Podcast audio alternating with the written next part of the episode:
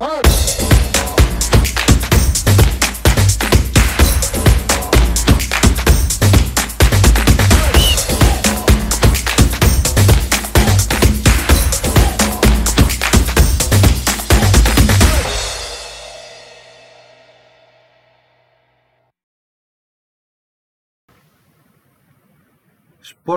επεισόδιο 15 με τον Πέτρο Χαριζακλή και αυτή τη φορά αποφάσισα να κάνω κάτι διαφορετικό μετά τους διάφορους guest συναδέλφους, ε, ποδοσφαιριστές, προπονητές αποφάσισα να κάνουμε κάτι διαφορετικό, να συζητήσω με τον εαυτό μου, να σας εκφράσω δηλαδή τις ε, απόψεις μου για ένα θέμα που απασχολεί αρκετούς ε, το τελευταίο χρονικό διάστημα, την αθλητική επικαιρότητα, εκτός Euro, γιατί η επικαιρότητα του Euro είναι έτσι, αυτή που αλλάζει συνεχώς. Αλλά ένα podcast δεν μπορεί να έχει τόσο μικρή ε, κόντινη επικαιρότητα σε πράγματα που αλλάζουν. Θα τα συζητήσουμε μόλις τελειώσει το Euro. Πώς το είδαμε και πώς ε, πώς μας φάνηκε. Ε, να συζητήσουμε λοιπόν ε, για, την, για τον ΠΑΟΚ και για τις αλλαγές που έγιναν ε, στο τεχνικό επιτελείο ε, στο τέλος της, ε, της, φετινή, της περσινής και στην αρχή της φετινής περίοδου με έναν ΠΑΟ ο οποίος πλέον θα έχει τον Ρασβάν Λουτσέσκου στον πάγκο του αποχώρησε από πρώτος προπονητής με απόφαση Βαν Σαββίδη ο Παύλο Γκαρσία και να σχολιάσουμε αυτό σε αυτό το περιστατικό, το, την αποχώρηση του Γκαρσία, την πρόσληψη και επιστροφή του Λουτζέσκου τα δύο χρόνια και τον τεχνικό διευθυντή που δεν υπάρχει ε, στον, ε, στον ΠΑΟΚ. Λέω να, θα το κάνουμε σε φάση αφήγηση και θα με ακούσετε. Προφανώς θα είναι ένα μικρότερο podcast από τα υπόλοιπα. Έτσι, ε, και θα εκφράσω τις απόψεις μου και θα χαρώ πάρα πολύ επειδή δεν έχω κάποιον συνομιλητή. Όταν θα ακούτε αυτό το podcast να σχολιάσετε είτε στην σελίδα του facebook στο Sportscast ή σε κάποιο σχόλιο στο Anchor είτε οτιδήποτε άλλο ή το οπουδήποτε αλλού. Η περσινή χρονιά λοιπόν στον Πάοκ ήταν περίεργη. Το budget ήταν περιορισμένο λόγω του financial fair play. Ε, ξεκίνησε μάλλον προπονητή, την ελακτρώση μάλλον.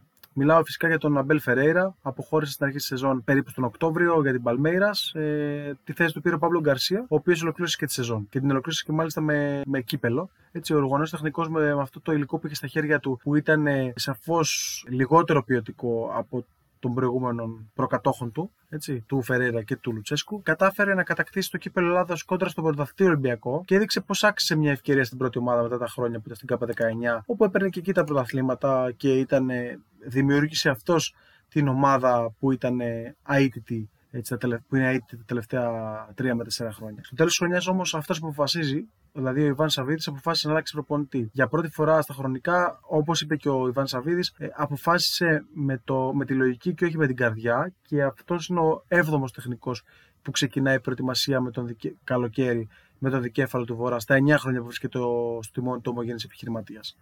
Η απόφαση αυτή έφερε πολλές αντιδράσεις και ακόμα και ο Γκαρσία να παραμείνει τελικά στο προπονητή της δεύτερης ομάδας που ακόμα δεν έχει ξεκαθαριστεί, δεν έχει απαντήσει ξεκάθαρα αν θα μείνει στην ομάδα ή όχι, αν και στην αρχή υπήρχε μια πεποίθηση ότι δεν θα μείνει θεωρώ πως ο Γκαρσία άξιζε μια ευκαιρία. Ένας προπονητής που έχει δώσει τα πάντα ως παίκτης στους Ασπρόμαυρου, είχε δώσει και τα πιστευτήριά του στις ακαδημίες ε, του δικεφάλου, θα μπορούσε να του δοθεί μια ευκαιρία. Προφανώς και ο Λασβάν Λουτσέσκου είναι πιο έμπειρος. Έχει το know-how, αφού πριν δύο χρόνια δίκησε τον Μπάουκ στο double με το πρωτάθλημα. Αλλά το ρόστερ που είχε ο Λουτσέσκου ε, εκείνη τη χρονιά δεν έχει καμία σχέση με το ρόστερ που ολοκλήρωσε τη χρονιά με τον Γκαρσία στον Μπάουκ.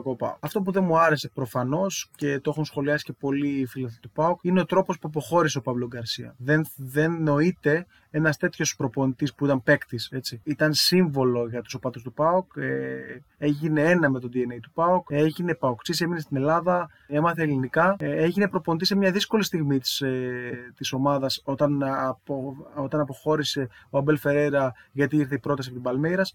Έφερε ένα τίτλο στον σύλλογο με όλες τις δυσκολίες παρότι στο πρωτάθλημα η ομάδα ήταν πίσω, έτσι, αρκετά πίσω από τον Ολυμπιακό και στο τέλος κατάφερε να κάνει ένα ντεμαράζ και να φτάσει στη δεύτερη θέση γιατί ήταν πίσω και από τον Άρη στην κανονική διάρκεια. Δεν γίνεται να το διάσουμε αυτόν τον τρόπο. Ειδικά από τη στιγμή που κατά τη διάρκεια της χρονιάς κάπου επικοινωνήθηκε προς τον κόσμο του ΠΑΟΚ πως ο, πως ο δικέφαλος του Βορρά θα πορευτεί μαζί του τα επόμενα χρόνια και υπέγραψε συμβόλαιο μέχρι το 2023. Νομίζαμε όλοι ότι τουλάχιστον θα του δοθεί ευκαιρία να ξεκινήσει την επόμενη χρονιά και να κάνει προετοιμασία και να, να επιλέξει αυτό την ομάδα που θα έχει. Σίγουρα ο Γκαρσία δεν έχει την εμπειρία που έχει ο Λουτσέσκου, αλλά ούτε ο Ήβιτ την είχε όταν ανέλαβε και οδήγησε τον Πάουκ στον πρώτο τίτλο επί εποχής Ιβάν Σαββίδη. Δεν γνωρίζω τι θα κάνει ο Γκαρσία, αν θα αναλάβει τελικά τη β' ομάδα ή όχι, αλλά αν ήμουν στη θέση του θα αποχωρούσα. Γιατί ίσως αυτό μπορεί να είναι βήμα πίσω για την καριέρα. Ειδικά από τη στιγμή που έκανε και κάποιες δηλώσεις πριν το τελικό του κυπέλου για ανθρώπους που πρέπει να φύγουν και αν θα φύγω κι εγώ θα τους θα, θα τους πάρω μαζί μου. Ο Γκαρσία θα πρέπει να μιλήσει για να γνωρίζει ο κόσμος τι συμβαίνει έτσι, στα ένδοκτρα της ΠαΕ.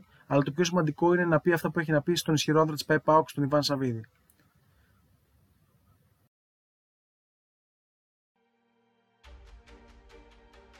Llegué del otro lado del mundo, me fui del pueblo muy joven con 20 años. El único sueño que tenía ahí era ser uno de los mejores en mi posición. Cuando llegué a Tumba me encontré un hincha que me habló, hablaba español y me dijo que, que tenía los ojos del pavo. Me puse esta camiseta con mucho orgullo la gente me ayudó mucho como si fuera un jugador nacido en las academias, me ayudó siempre.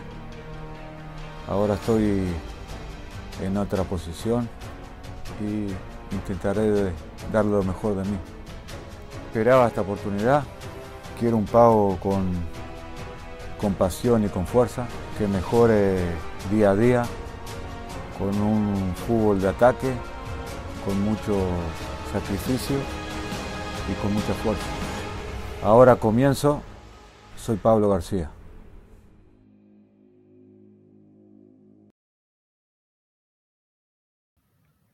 Πλέον, προπονητής στον δικέφαλο του Βορρά είναι ο Ρασβάν Λουτσέσκ, ο πιο πετυχημένος τεχνικός στην εποχή Ιβάν Σαββίδη.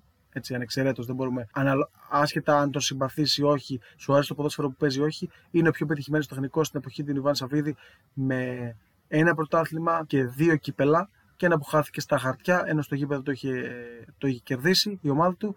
Επέστρεψε με περισσότερες εμπειρίες, το τίτλο του πρωταθλητή στη Σαουδική Αραβία και πήρε και το Champions League με την Al Hilal. Το συμβόλαιο του είναι σαφώς μεγαλύτερο από πριν δύο χρόνια και κάνει εντύπωση αυτό το ποσό που αγγίζει τα 2 εκατομμύρια ευρώ, νομίζω γύρω στο 1,7 μαζί με τους συνεργάτες του για 2-3 χρόνια, μετά τη λιτότητα της περασμένης αγωνιστικής περίοδου στον δικέφαλο. Το δύσκολο για τον Ρουμάνο τεχνικό είναι να επαναφέρει τον Μπάουκ στην κορυφή, από την οποία λείπει για δύο χρόνια, όσα και τα χρόνια της απουσίας του του ίδιου, του ίδιου του έμπειρου προπονητή. Σύμφωνα με τις πρώτες πληροφορίες που υπάρχουν από το ρεπορτάζ, ο Λουτσέσκο θα αξιολογήσει το ρόστερ, αλλά για αρχή θα βασιστεί στους παίχτες που έχει δείξει εμπιστοσύνη και στην πρώτη του θητεία στον Πάο. Το θέμα είναι πως αυτοί οι παίχτες, όπως ο Βαρέλα, ο Κρέσπο, ο Βιερίνια, ε, είναι, κατά δύο χρόνια μεγαλύτερος, ε, είναι κατά δύο χρόνια μεγαλύτεροι από, τον, ε, από ό,τι ήταν όταν τους άφησε ο Λουτσέσκο. Στη συνέχεια θα βάλει τις έξτρα πινελιέ στο ρόστερ με μεταγραφές, παίξει μεγαλύτερη ποιότητα και ξέρει πως ο Ρουμάνος ξέρει πως για να κάνει μια ομάδα να την κάνει πραγματικό σύνολο πρέπει, ξέρει πως πως πρέπει να κάνει μια ομάδα σύνολο ε, και παρότι γλίτωσε ένα προκριματικό γύρο στο προκριματικό του Conference League, ξέρει επίσης πως πρέπει να βάλει τον Πάοξ στους ομίλους και να τον κάνει να διεκδικήσεις ξανά τον τίτλο του πρωταθλητή. Για να συμβεί αυτό και η διεκδίκηση του τίτλου, αλλά και η όμιλη του Europa Conference League, θα πρέπει ε, να υπάρξουν και κάποιες προσθήκες. Ειδικά από τη στιγμή που δεν φαίνεται να παραμένει ο Κερμέντζικ, ειδικά στην επίθεση. Έτσι. Ο Τσέχος, μάλλον, φορ, παρότι δεν έπαιξε πολύ στο, στο Euro μέχρι στιγμής, ε, κυρίως ως αλλαγή πιθανότητα θα επιστρέψει, ανοίξει στην Κλαμπρίζ, πιθανότητα θα επιστρέψει στην, ε, στη χώρα του. Πάω και δεν είναι διατηρημένο να, να τον αγοράσει με 5-6 εκατομμύρια που ζητάει η Κλαμπρίζ. σω μια νέα, ένας νέος δασμός θα ήταν καλή επιλογή, αλλά βλέπω να καταλήγει στην Τσεχία. Ο Σβιντέρσκι στα πρώτα μεταγραφή γιατί έκανε καλά παιχνίδια πρώτα, δεν σκόραρε με την εθνική Πολωνίας. Και υπάρχουν και χρήματα στα ταμεία από την πόλη του Γιαννούλη στην Όριτς. 8,5 εκατομμύρια για να κάνουν μεταγραφές ο ΠΑΟΚ και δεν υπάρχει και ο βραχνά του Financial Fair Play γιατί η UEFA είναι λίγο πιο χαλαρή φέτος λόγω του κορονοϊού και των πολλών εσόδων που υπάρχουν για τις ομάδες. Μόνο ο Λούκας Τέιλορ είναι καινούργιο πρόσωπος στην προετοιμασία του ΠΑΟΚ με, τη, με το δικέφαλο του Βορρά να έχει τέσσερις παίχτες που μπορούν να παίξουν συγκεκριμένη θέση. Εκτός του Βραζιλιάνου υπάρχει ο Ροντρίγκο, ο Λίρατζης και ο αρχικό Βιερίνη. We win the They will fight. But we fight more, much more.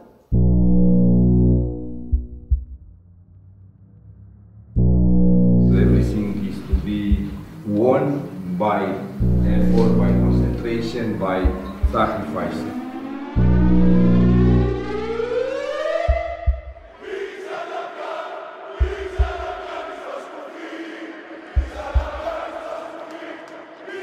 I enjoy and I love to be here with you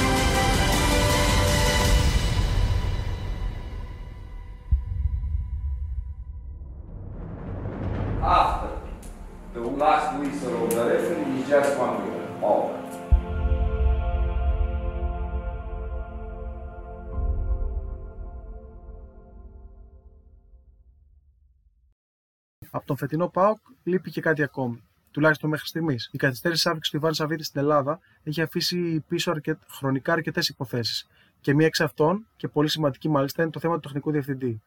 Ο ΠΑΟΚ είχε πολλές επιτυχίες τα τελευταία χρόνια με τεχνικούς διευθυντές να κάνουν συμφωνίες και να αφήνουν τον κάθε προπονητή να κάνει τη δουλειά του. Μετά την αποχώρηση του Όλαφ Ρέμπε, ο Πάουκ δεν έχει έναν άνθρωπο σε αυτό το πόστο και είναι απορίες άξιο πώς ήρθε ο Τέιλορ ή πώς σχεδιάζονται οι επόμενες μεταγραφές. Ποιος παίρνει τις αποφάσεις. Ο Πάουκ ταξιδεύει για την Ολλανδία στις 12 Ιουλίου και όπως κάθε προπονητής, ο Λουτσίσκου θέλει να έχει τους παίχτες που θα βασιστεί πάνω σε όλη τη χρονιά να τους έχει μαζί στην προετοιμασία. Προφανώς και δεν γίνεται να δελεάσει κορυφαίους παίκτες ε, τόσο νωρίς από τη στιγμή που δεν αγωνίζεται ούτε στο Europa League, ωστόσο δεν υπάρχει και ο τεχνικός διευθυντής να προχωρήσει συμφωνίες. Όπως όλα δείχνουν, ο δικέφαλος του Βορρά θα βασιστεί στη φιλοσοφία του Λουτσέσκου και στο μεγαλύτερο κομμάτι στο ρόστερ της περσινής σεζόν. Για τα παιχνίδια στις αρχές Αυγούστου στον τρίτο προκριματικό γύρο του Europa Conference League, αν και θα μάθει τον αντίπαλό του όταν θα είναι ήδη στην Ολλανδία στις 19 Ιουλίου. Προφανώς ο Ρουμάνος ξέρει πώς να πάρει το 100% από κάθε παίκτη και ελπίζει πως ο αντίπαλος θα είναι στα μέτρα της ομάδας του για να μπορέσει ταυτόχρονα να τη μοντάρει όσο θα προχωράει στα πλέον της χειμερινή διοργάνωσης. Το θέμα είναι πως πέρσι άρχισε μια ηλικιακή ανανέωση της ομάδας και φαίνεται πως προς στιγμή μπαίνει στον πάγο. Η διαφωνία μου έγκυται στο γεγονός πως το ποδόσφαιρο εξελίσσεται συνεχώς και δεν θα πρέπει να βασίσει στα παλιά. Όσο για τον τεχνικό διευθυντή,